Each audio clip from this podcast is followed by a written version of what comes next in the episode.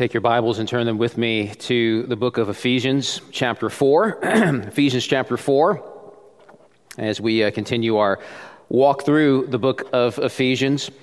Uh, the leaders of the American Revolution found themselves faced with a most daunting task.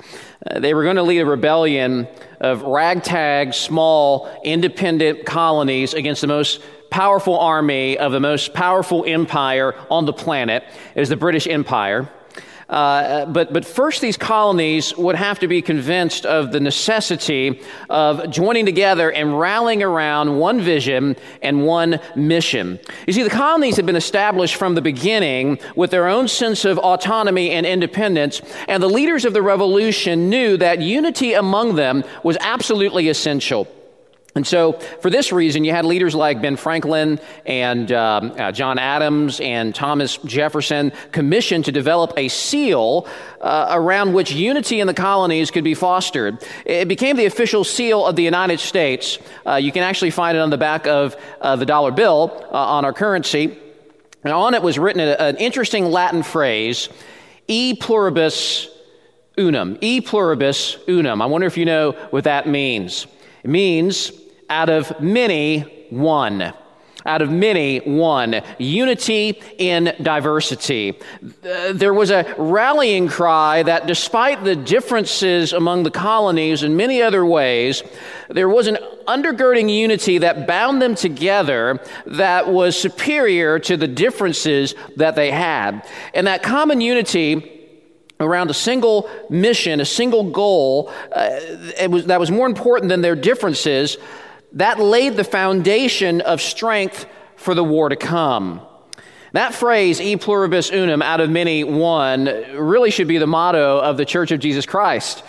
The church is a collection of ragtag individuals, ex spiritual outlaws, ex spiritual orphans from different races and different cultures and different backgrounds. Uh, the church is about as diverse as a group as you can get. And unlike the American Revolution, uh, the thing that binds the church together is not rebellion against a king, but submission to a king, the Lord Jesus Christ. We're continuing this morning our sermon series called Identity Matters as the book of Ephesians reveals to Christians who they really are in Christ, uh, what, what their true identity really is. And this is critical because who you think you are has a profound impact on your life. It has a profound impact on what you do, how you live, how you treat others, uh, the things that are important to you. And the things that we are seeing in Ephesians are radical, paradigm shifting revelations from God about who you really are. And one of the things that we are learning is that Christians are not just uh, part of, uh, uh are not just random, isolated, heaven bound individuals. Instead, Christians are part of a large larger family of people adopted into the same family, sharing the same heavenly Father, and awaiting the same inheritance. And knowing that should have a tremendous impact on how we treat other believers in the church.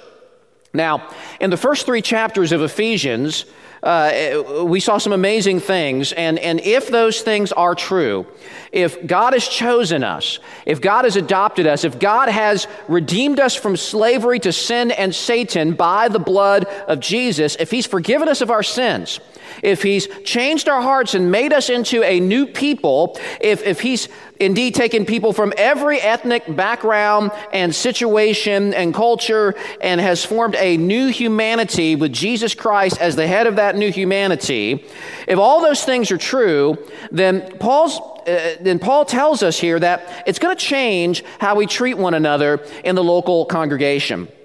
In the first few verses of chapter 4, which we looked at a couple of weeks ago, uh, Paul tells us that we are to treat one another with humility and gentleness and patience and long suffering, and we should be eager to maintain the unity of the Spirit that's come about through the gospel. We should be a people that really reflects that phrase, e pluribus unum.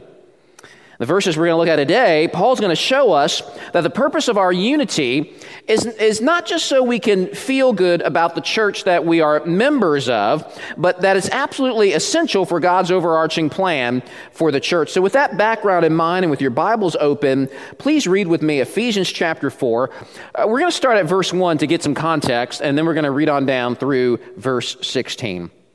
Paul writes this under the inspiration of the Holy Spirit. I, therefore, a prisoner for the Lord, urge you to walk in a manner worthy of the calling to which you have been called, with all humility and gentleness, with patience, bearing with one another in love, eager to maintain the unity of the Spirit and the bond of peace.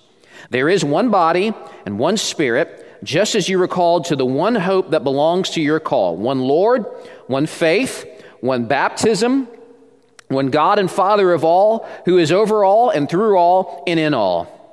But the grace was given to each one of us according to the measure of Christ's gift. Therefore, it says, when he ascended on high, he led a host of captives and he gave gifts to men. In saying he ascended, what does it mean but that he also descended into the lower regions, the earth? He who descended is the one who also ascended far above all the heavens that he might fill all things. And he gave the apostles, the prophets, the evangelists, the shepherds, and teachers to equip the saints for the work of ministry, for building up the body of Christ, until we all attain to the unity of the faith and of the knowledge of the Son of God to mature manhood, to the measure of the stature of the fullness of Christ, so that we may no longer be children, tossed to and fro by the waves and carried about by every wind of doctrine, by human cunning, by craftiness and deceitful schemes. Rather, speaking the truth in love, we are to grow up in every, every way into Him who is the head, into Christ, from whom the whole body, joined and held together by every joint with which it is equipped, when each part is working properly, makes the body grow so that it builds itself up in love. Let's pray together. Father in heaven, we thank you for your holy and inspired word. And we pray that you would work through the hearing and the teaching and the collective meditation on your word this morning. Your Holy Spirit has a word for Harbin's Community Baptist Church this morning. And so I pray that you would give us ears to hear and eyes to see. And we ask these things in Jesus' name. Amen. Well, the first thing that Paul wants to show us this morning as we think about unity is the foundation of our unity, the foundation of our unity. So, our world is, is a fractured and divided world, and everybody knows it, regardless of their spiritual background.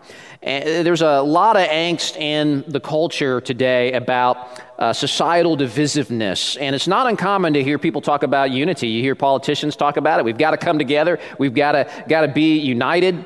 You hear about it in, in, in pop culture, in, in, in media. Uh, I remember some of you who are uh, kind of in my age range or a little older might remember that song from John Lennon called Imagine, which was imagining just kind of a, a world where we're all getting together and being one.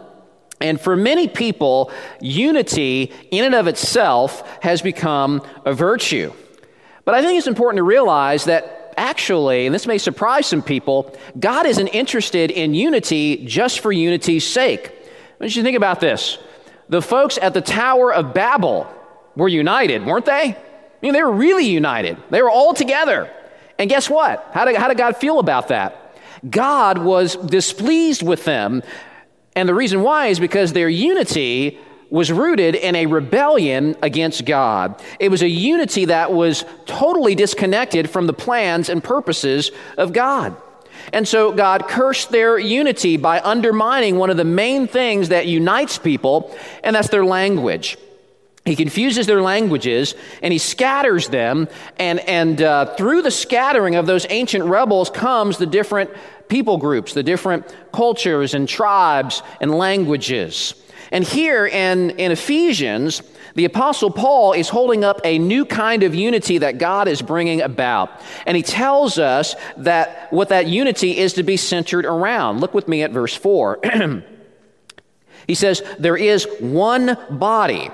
Now, uh, what is he talking about there when he says there is one body? Because you think about it, there are there's, there are thousands of churches all over the world.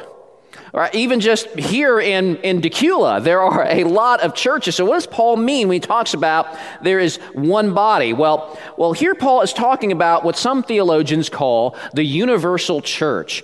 Remember, Jesus didn't say, Upon this rock I will build my churches. He said, Upon this rock I will build my church. He's thinking about the universal church, which refers to all believers in all times and in all places. This is what some call the invisible church. And there is a unity we have with all believers across time and geography and history and denominations. As I'm sharing this message right now, I know that there are many believers watching me through this video in many different places in Gwinnett County and in Barrow County and there may, maybe even those who are, who are tuning in who are out of state, maybe even a believer halfway across the world will stumble on this broadcast. If you're a believer, no matter where you are, if you're a believer in the Lord Jesus Christ, if you are a real Christian, then all of us are united. Even though we're separated by many miles, sitting in our homes, watching this on our cell phones or laptops or whatever, we're all bound together. Now, how is that? How, how's that the case? Well, look at what Paul says next. He says there is one spirit. And this is very important because this one spirit dwells in all believers, not just lively, charismatic believers, but mellow, low key Baptist believers, like many of us.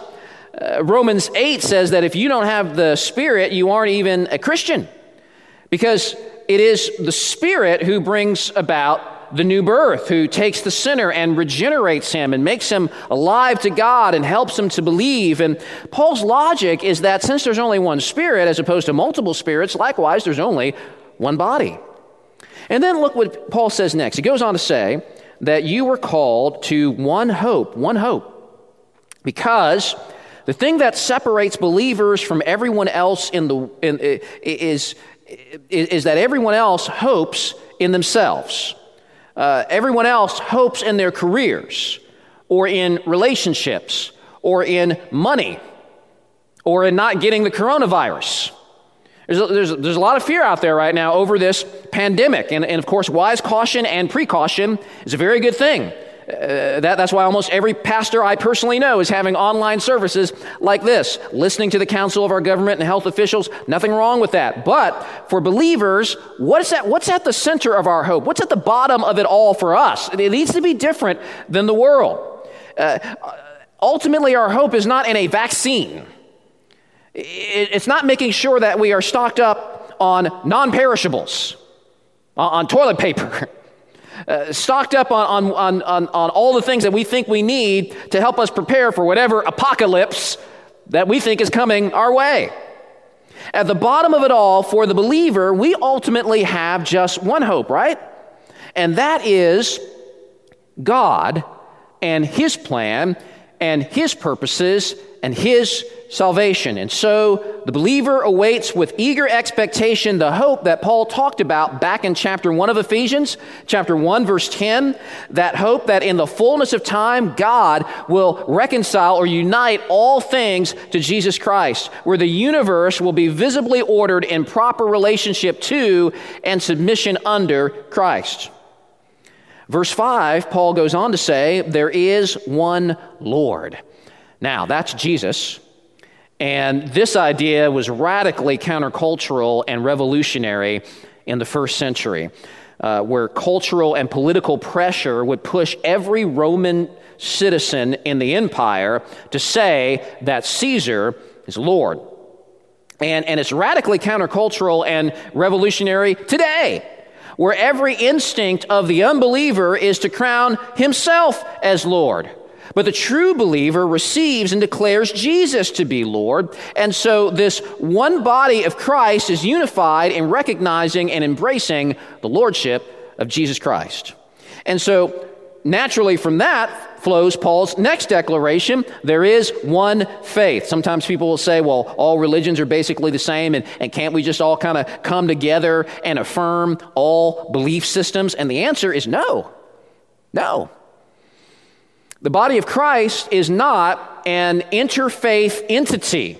There is only one faith, And it is grounded in Jesus and the content of God's revealed word. This is why uh, when the Jehovah's Witnesses or the Mormons knock on your door claiming to be Christians, you actually have the right to tell them that they are not. I don't know uh, for Harbin's members. I don't know if you noticed this on the on the Harbin's members Facebook page the other yesterday. Um, uh, Pastor Jarrett had a couple of Mormons uh, visit uh, with him, and, and he had an opportunity to talk to them about Jesus Christ. My understanding is, is that uh, he's invited them back over uh, next week for supper, so that's good. And you can pray for that, and you can pray for that conversation. You can pray that those Mormons would see that they are actually outside of the one faith that Paul is talking about here. Some of you recently have had um, contact with Jehovah's Witnesses. Um, uh, Jonathan Hoffman, I think Jonathan Little has uh, as well. And uh, again, wonderful opportunities to tell people about the one true true faith. Um, these other groups uh, promote teachings that are contrary to the faith delivered to the saints. Uh, they have a different Christ and they have a different gospel. Uh, Paul writes in Galatians that if anyone is preaching to you a gospel contrary to the one you've received, let him be accursed. Why? Because there's only one faith. And therefore, these aberrant groups are, are, not part of the one body that Paul is talking about here in Ephesians. Next, Paul goes on to say that there is one baptism. That makes sense because if there's one Lord and one faith, then of course there's one baptism, which is a testimony of your faith in that one Lord. And then in verse 6, we're told that there is one God and Father. There aren't multiple fathers. Uh, we're, we're not a polytheistic people. And since there's only one Father, that means there's aren't, there, there aren't multiple families. There's only one family of God. And that brings us full circle to Paul's main point that there is only one body. A body formed through the Spirit who regenerates, grounded in a hope in God, centered on a submission to the Lordship of Christ, tethered to the faith once delivered to all the saints, expressed through the ordinance of baptism, finding its source and purpose in the Father. And it is through the church where God is creating a true unity. It's through the church that God is reversing the curse of Babel. If you recall in Acts chapter 2, uh, it was during the religious celebration of Pentecost, a celebration of the harvest from God. Uh, it was during that time when the inauguration of the church began, with God gathering a harvest of people from different tribes and nations and languages and cultures. He's gathering them together all in one place at Jerusalem. And what happens? God pours out His Holy Spirit. And when the gospel is preached, everyone hears the message in his native language. And so there is a universal comprehension of the apostles' teaching. What, what's, what's going on there? there? There's a turning back of the curse of confusion and disunity at Babel and, and the people in mass hear and receive the gospel and receive the Spirit, and they submit to the Lordship of Christ, and they all express that through baptism, giving glory to the same Father. As the, as the Spirit dwelled in the Old Testament temple, now the Spirit comes and dwells in this new temple, which consists of believers from every tribe and tongue. And these people who were formerly divided are now united uh, people of different cultures and shades of skin and languages all of a sudden are united in one God and one Lord. They're all part of the same family. As Jesus says, anyone who does the will of my Father in heaven is my brother and sister and mother. Some, some Christians downplay the unity of the universal church. Uh, as a matter of fact, some Christians tend to only care about their own exclusive group and their own church, and some will look down on other churches because they're different. And I never want Harbin's church to become a church that is proud and arrogant towards other churches. Never want you to be that way. I always want you to appreciate and thank God for the universal church, recognizing that God is doing a legitimate work outside of Harbin's church. We're not the only game in town. Uh, even in churches that in some ways may be different than ours, do some things differently than we do, and churches with whom we may even have some disagreements with, uh, but would nevertheless share with us one spirit, one Lord, one faith, one baptism, one God and Father who is over all and through all and in all. That is, is what ultimately binds the global universal church together. Now, while some folks downplay the universal church, there are others who downplay the significance of the local church. Uh, there are those who would say, Well, I'm a Christian and I'm part of the universal church, so I really don't need to be a part of a local church. Um, I can just, just come and, and go to a church casually as I feel like it, or maybe not even at all. Uh, I don't need to serve, I don't need to participate, I just prefer to be anonymous. Maybe, maybe occasionally just hear some messages that help me and my family. But Paul's about to show us here that no, you actually can't do that. Because what is the local church?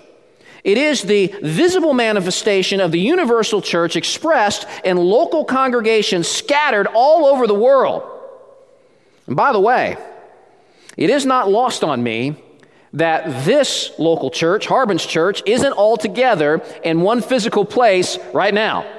Uh, but, the, but the fact that you've got many churches that are encouraging their members to tune into their streams, not, not immediately going to other broadcasts, and expecting their folks to watch all at the same time so that we could all hear the word together simultaneously, to pray at the same time, to worship at the same time. The, the reason churches are doing that is because they know the significance of the local church. Uh, that we're going to find ways to stay connected as a larger body, even when we're not in the same building. Because as important as the universal church is, the majority of the New Testament is written with the local, visible church in mind. You know, most of the New Testament can't even obey, be obeyed apart from being deeply involved in a local congregation. If you, if you have your Bible still open to Ephesians 4, you can back up to verses 2 and 3 uh, and just kind of look, scan what Paul is saying there. You can't walk with humility and gentleness and patience, lovingly bearing with people who irritate you. You can't do that to Christians in Tanzania. You can't, you can't do that with people in the universal church that you don't know and you aren't doing real life with. You can't eagerly seek to maintain the unity of the Spirit and the bond of peace with people that you aren't in, uh, in a committed relationship with. That's why church membership is so important. And, and, and I believe that, that that verse there, that where Paul says, being eager to maintain the unity of the Spirit, that verse is, is going to be really applicable in the days ahead for Harbin's church. Because if we aren't all getting together in persons on, uh, person on Sundays for a while, it's going to be really challenging to maintain that unity, and it's going to be really easy to drift apart. And so I am, as your pastor, concerned about that. We need to be thinking about that. We need to be praying about that. I am, I, I want us to be on guard against the devil who may use this current situation as a means to drive a wedge of disunity between us through, through us not being together as much or through us even having different ideas about the best way to respond to coronavirus. Uh, there could be a whole bunch of different ways that, that the devil could use this as a situation to drive a wedge between us at Harbin's church and, and disrupt that unity. And so I'm trusting that the Lord will help us to be proactive and creative in the days ahead to maintain that unity because the unity, the oneness of the universal church is meant to be seen by the world in the context of life in the local church. And this unity is meant to be expressed in a church that is diverse, which leads to the, uh, the second observation is, is that we discover that the, the diversity that is in our unity. When you get to verse 7 in Ephesians 4, it, it's a bit striking actually. Because up until this point in chapter 4, Paul's been focusing on the corporate unity of the church as a whole. Uh, and then, after highlighting the oneness of God's people, he suddenly shifts in verse 7 where the focus is not corporate but individual. Look at verse 7. He says, The grace was given to each one of us according to the measure of Christ's gift. That's interesting. John Stott wrote, that although there is only one body, one faith, and one family, this unity is not to be misconstrued construed as a lifeless or colorless uniformity. We are not to imagine that every Christian is an exact replication of every other, as if we all have been mass produced in some celestial factory. On the contrary, Stott says, the unity of the church, far from being boringly monotonous, is exciting in its diversity. Uh, this is not just because of our different cultural culture temperaments and personalities, but because of the different gifts which Christ distributes for the enrichment of our common life. Unquote. That was John Stott. And Paul says, grace was given to each one of us. Paul here is not talking about saving grace. He's talking about what you could call serving grace. In fact, Paul talks about this grace uh, as he considers his own ministry. You can flip back a little bit to chapter 3, verse 2, where Paul refers to his own divine commission and he talks about the stewardship of God's grace that was given to me for you. Again, that's not saving grace, that's serving grace.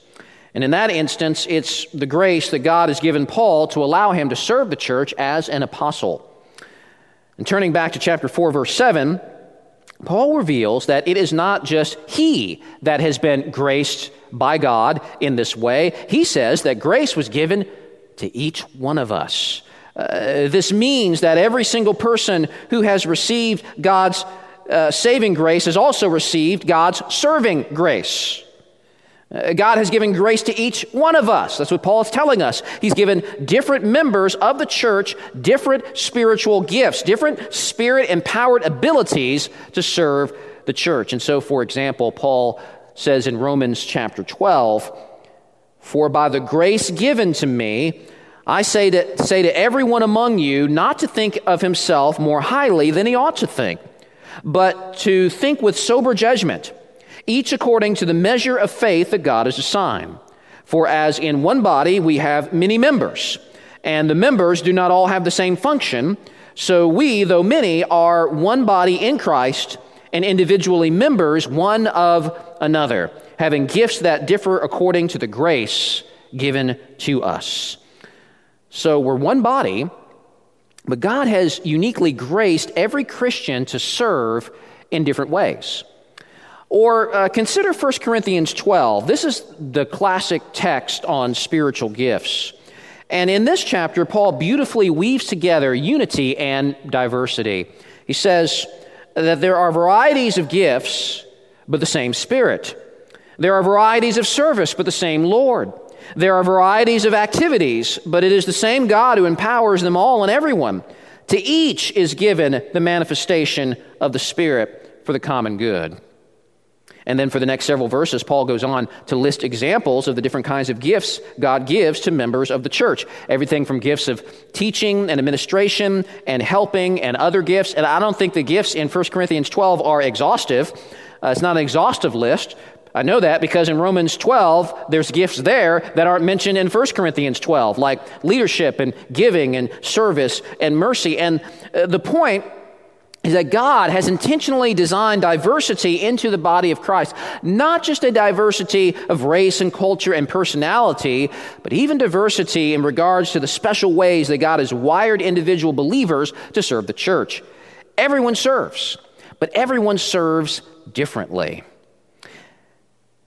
in the middle of uh, verse 25, this is still in 1 Corinthians 12, Paul writes that God has intentionally designed this diversity in the body so that there may be no division in the body, uh, that the members may have the same care for one another.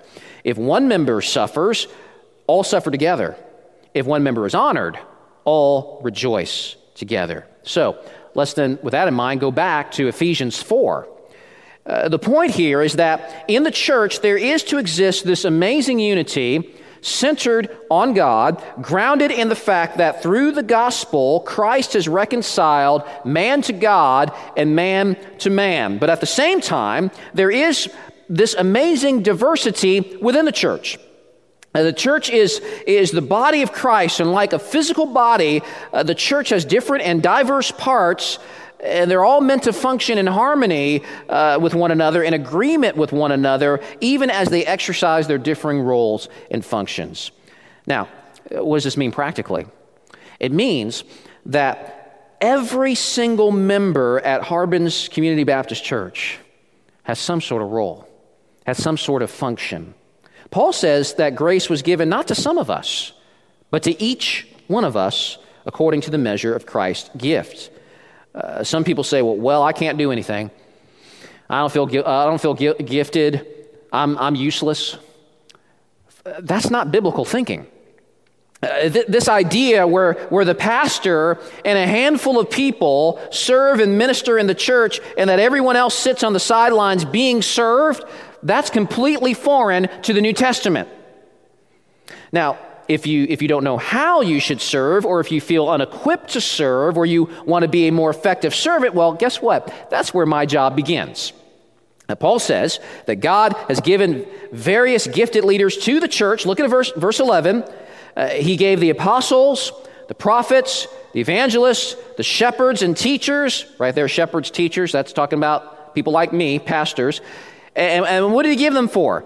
Uh, to equip the saints for the work of ministry, for building up the body of Christ. So, who are the saints? Well, if you're in Christ, guess what? You are.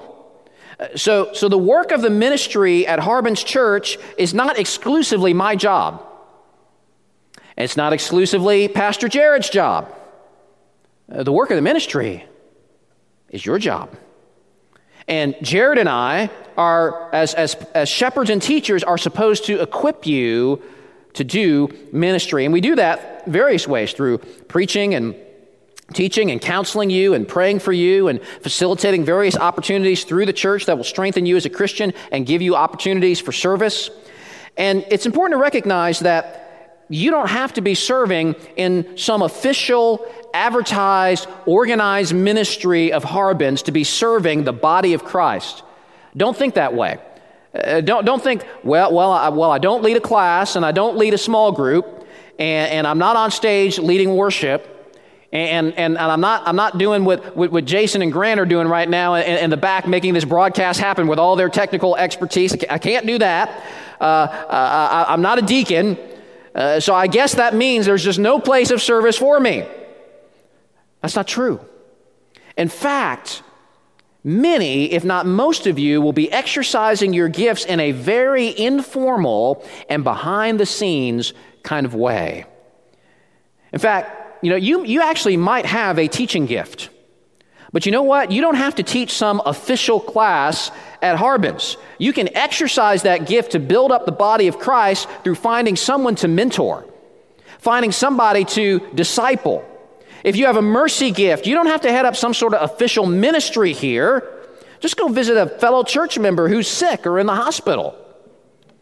If you're gifted in hospitality, you can exercise that gift to build up the church by just quietly behind the scenes going through the church directory and inviting your brothers and sisters in the Lord over to share a meal with them and to encourage them, to love them, to build them up. And by the way, if this coronavirus uh, pandemic goes on for a while, that particular gift of hospitality, which is always important, I think it's going to become even more important and absolutely critical for the life and the health of Harbin's church in the days ahead. This may be a moment in the life of the church where the hospitable may shine and give life to the church like never before. You know, even someone who is homebound can serve. You know, one of the, the toughest things for, for my wife, Dana, in her chronic illness has not been the physical suffering, as tough as it is, but her inability to not regularly engage in corporate worship with the congregation. Now, now, the rest of you, you might think it odd for you to be sitting there in your living rooms watching this service disconnected from other people in the church. For Dana, that's been real life for a while. But God has been teaching her that even in her situation, she can serve the body of Christ uh, when she's up and feeling horrible at 3 a.m. in the morning, which is not uncommon. You know what she does? She prays. She prays for you. She prays for needs. She prays for this church. God has graced her in those moments with the faith to pray. And, and folks, that is just as legitimate as, as serving through teaching a Sunday school class or, or leading worship on a Sunday morning. So, so don't ever say you have no place of service in the body of Christ.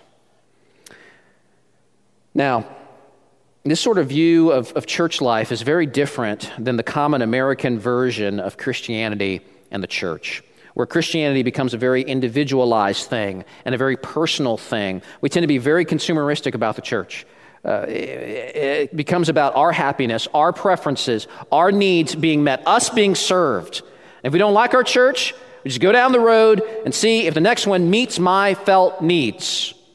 But Paul here paints a much different picture where the, where the church is not like a bunch of rogue individuals just thinking about themselves, but rather each individual is a part of something much greater than himself. And everyone has a part and a function and a service and a role that helps the body as a whole to function properly and healthy.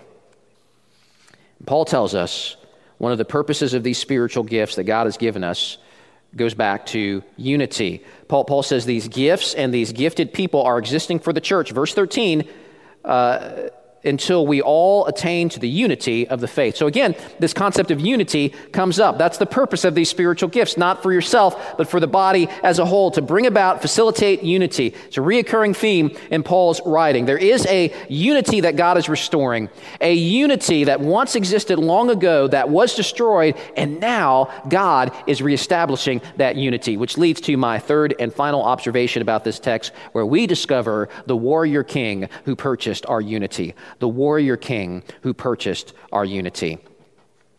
Scriptures are showing us that the gifts that Christ is giving to the church, is giving to us, have come about as a result of Christ's cosmic victory over the powers of darkness. In the very beginning, our earliest ancestors, Adam and Eve, uh, they were created in the very image of God. They, in their holiness and love and purity, reflected God's image, and they enjoyed perfect fellowship and unity with God and with one another. But that old serpent, the devil, lured Adam and Eve away from God and led them into sin against God. And as the virus of sin infected them, that perfect image of God in them was twisted. They were no longer holy and loving and pure, but wicked and hateful and tainted. And that unity they enjoyed with God and with each other was shattered. And so man's at war with God and man's at war with man. That's the legacy of sin. That's the legacy of Adam. And the inheritance of us as his children as we follow in his footsteps, as we seek autonomy from God. And to be separated from him uh, to be cut off from the God of life brings nothing but death. It's why we grow old and weak. It's why there's tornadoes and catastrophic floods and coronavirus. Sin has thrown the whole cosmic order out of balance. But it's a death that runs deeper than the physical. It's a spiritual death that leaves man alienated forever from the hope, the love, the joy, the peace of God, beginning now and continuing into an eternity of being forever cut off from the enjoyment of God's presence. That's hell. That's justice. That's what we deserve for our treason. And so, the wicked unseen powers and principalities declared war on God and lured us to join them in their revolt. And we took the bait. They captured us. They killed us. And so it seemed like the forces of darkness won. But our God, our God is many things. He's a God of creation, He's a God of light, He's a God of peace, He's also a God of war, a God who will fight for those He loves. God, before the foundations of the earth, had a people chosen for himself. In Ephesians 1, Paul calls that people adopted sons. In chapter 3, he identifies them as the church. In chapter 5, Paul's going to show us that this people is none other than his bride. And, and in a great twisted satanic conspiracy, the devil, the prince of the power of the air, wanted to kill that bride, wanted to corrupt and darken and twist her to make her join him, destroying her and dishonoring God. And yet, God, the great cosmic bridegroom, the God of battle and war, fights for those he loves. He fights for his bride and he fights for his own glory and honor. And folks, those are two things that you don't mess with. You don't mess with God's bride and you don't mess with God's glory. If you do that, it's over. You just committed suicide because if you wage war against God, He will wage war against you and you will lose. And as soon as the serpent sank his claws and venom into Adam and Eve, God announced a declaration of warfare on the devil in Genesis 3:15 he said serpent you will bruise the heel of the woman's offspring but he will crush your head. Now, what does that have to do with Ephesians chapter 4? Well, look at what Paul says about the serpent crusher about the woman of uh, the about the offspring of the woman who would fix the mess that Adam made. Look at verse 7. He says, "But grace was given to each one of us according to the measure of Christ's gift. Therefore, it says, when he ascended on high, he led a host of captives and he gave gifts to men." Paul's quoting from Psalm 68. Now, if you read the whole psalm, you're going to see that it's a warfare psalm, it's a victory hymn. I read it at the top of the service. And, and Psalm 68 pictures God as a warrior king who's been faithful in defeating the enemies of God's people, protecting Israel uh, from those who would destroy her. And so, the psalmist writes God shall arise, his enemies shall be scattered, and those who hate him shall flee before him. In verse 7, David writes, O God, when you went out before your people, when you marched through the wilderness. God here is pictured as marching in triumph before all Israel after he's delivered them from captivity in Egypt. And then in verse 8, he says, The earth quaked. The heavens poured down rain before God, the one of Sinai, before God, the God of Israel. Here, the victory procession reaches the mountain of Sinai, where the earth quakes. Later on, as you read through the psalm in verses 11 through 14, you see armies fleeing before him while his people sleep peacefully before their fires. And finally, in verses 16 and 17, from Sinai, God sets his sight on Mount Zion and we get an image of an entourage of tens of thousands of chariots accompanying the Lord, ascending up the slopes of Jerusalem in victory. And the psalmist writes, You ascended on high, leading a host of captives in your train, and receiving gifts among men, even among the rebellious, that the Lord God may dwell there. In the ancient world, when a king went out to battle and he would defeat his enemies, he would capture the survivors and he would bind them and lead them back to his city in a procession. This parading of the captured enemies and the reception of gifts of tribute was a demonstration of the king's power and superiority over the enemies. It was a way to exalt the king while completely shaming and humiliating the king's foes. It was a way of saying, I'm superior to and more powerful than these enemies, and they cannot hurt you anymore. They're completely and utterly in my power. And Paul is showing us that the victories and the mighty acts of God's salvation in the Old Testament are pointing us to a greater victory later on. Because in his use of Psalm 68, Paul pictures Christ as the conquering warrior king ascending on high with a host of captives in his train. In verse 9, Paul explains that in saying he ascended, what does it mean but that he also descended into the lower regions, the earth? Paul here is referring to Christ's descent from heaven to earth. God becomes man. He takes on the dark powers and principalities that sought to destroy his bride and undermine his glory. He met the devil head on, and Satan and his minions threw everything they had at Jesus, even death itself. Yet through Jesus' life, death, burial, and resurrection, Jesus crushed the devil. In his life, Jesus lived the perfect life that you and I failed to live. In his death, he paid the price for sins so that all who trust in him should not perish in hell, but receive eternal life. And when we believe in Jesus, his righteousness is transferred to us. So when God sees us, he doesn't see our sin anymore. He sees Christ perfection. And Jesus' resurrection is a deposit, it's a down payment or a promise of what is to come for all who trust in Christ. Conquest of death through our own rising from the grave. Jesus has crushed the serpent and his demons, and I love how Paul puts it in Colossians 2. He disarmed the rulers and authorities and put them to open shame by triumphing over them in him. Again, Paul has uh, this image in mind of public humiliation and embarrassment as the enemies of God, the devil, and his demons are put on display and paraded before the people as shamed captives.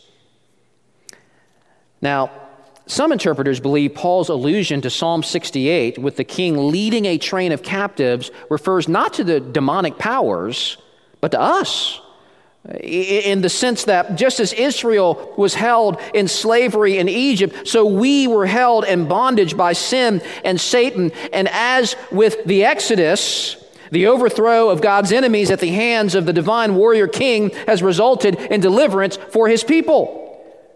But however you interpret it, the main point remains the same God has delivered, God has won. The enemies are thrown down, and to God be all the glory.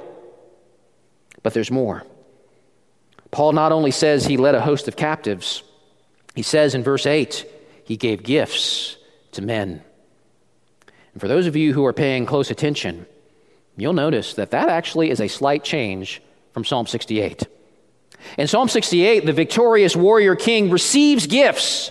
He gets the tribute, the spoils of war. But Paul turns that around and says that Christ, in his victory, gives the gifts. That's not an arbitrary change. In fact, in Psalm 68, the Hebrew verb for receive can connote the idea of receiving in order to give.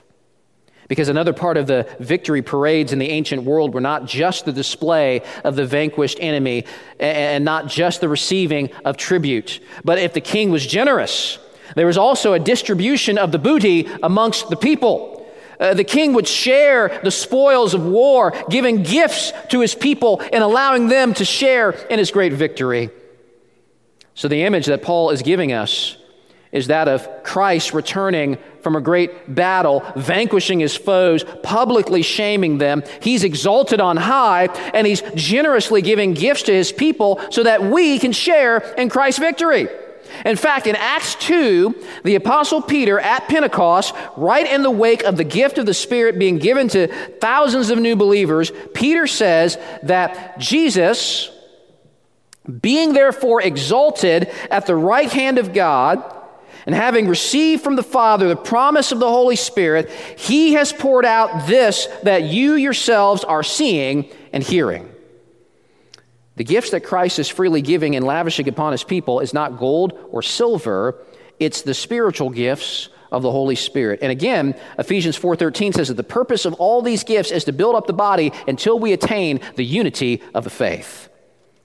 Christ, as the conquering king, is returned from battle and he is sharing the spoils with his people. And these spoils are gifts which will lead to the very thing that the devil originally stole from us unity a unity between man and God and man and man that was shattered by sin.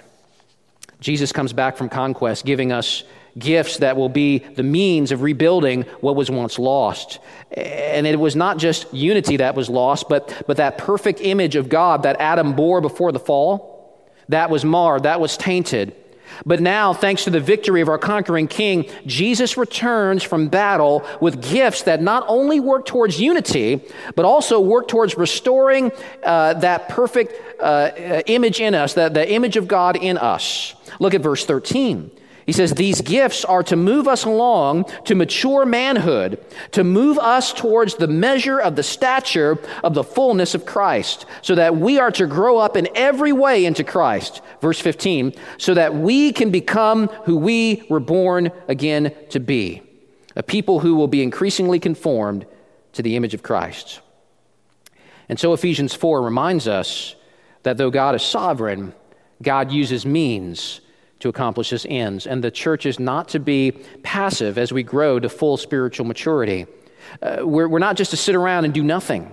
Rather, we're to be eager to maintain the unity of the Spirit in the bond of peace. We're to be humble and gentle and patient and loving with one another. We are to be actively using the gifts that Christ has given us, gifts that He paid for with His blood, gifts that, that won for us in, uh, uh, in His battle and, and defeat over the evil powers and principalities who once held us in captivity.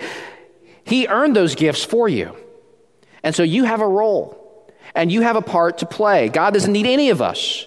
But he has ordained that you be a part of his plan to mature the body of Christ and move it towards fullness and perfection.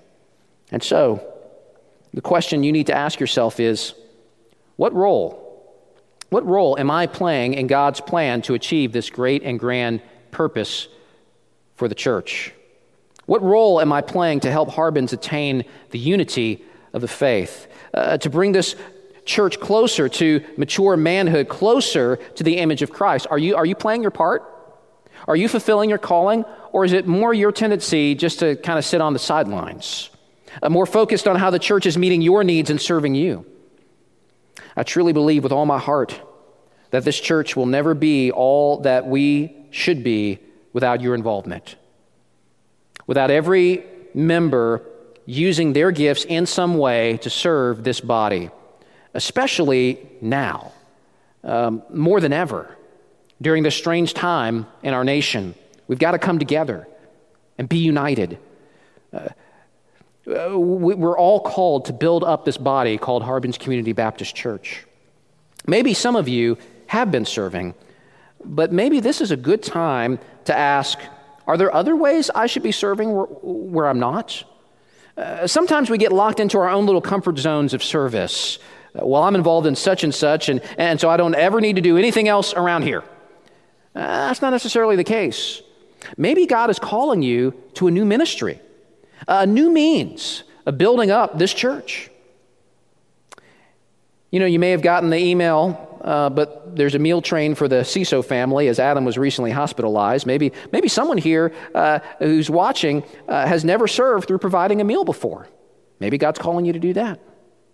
Maybe, maybe God is calling some of you men to explore being an elder, a pastor here at Harbins, a, a lay pastor, a, an unpaid pastor, a pastor in this church. You know, just because we hired a new pastor doesn't let everyone off the hook here. Uh, I don't think we're supposed to have just two staff pastors. I think we need some volunteer pastors as well. Maybe God is calling a man in this church to step up and serve in that way. Uh, VBS preparations are beginning. God willing, this summer, things will be a little bit more back to normal around here. Maybe God is calling some of you to a deeper level uh, of involvement in that outreach to our community's children. And even with this coronavirus outbreak, God may be opening up other kinds of ways we can be serving and building up one another that we've never thought about before. My point is, is that we should occasionally take personal uh, take inventory of our personal ministry here at Harbins and ask God, is there something more? Is there something different that you want me to do? And if you're not sure, talk to me, talk to Pastor Jared.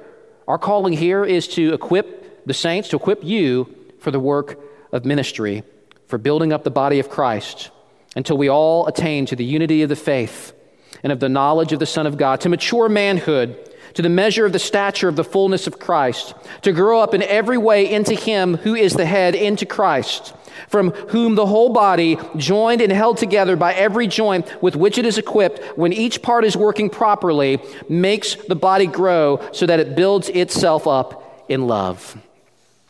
Our Lord, our great warrior king, fought and bled and died and rose, not just to save you but to gift you so that you might play a role in his grand design for the church. And I pray that we together as a church would walk in a manner worthy of his great calling for our good and for his glory. Let's pray.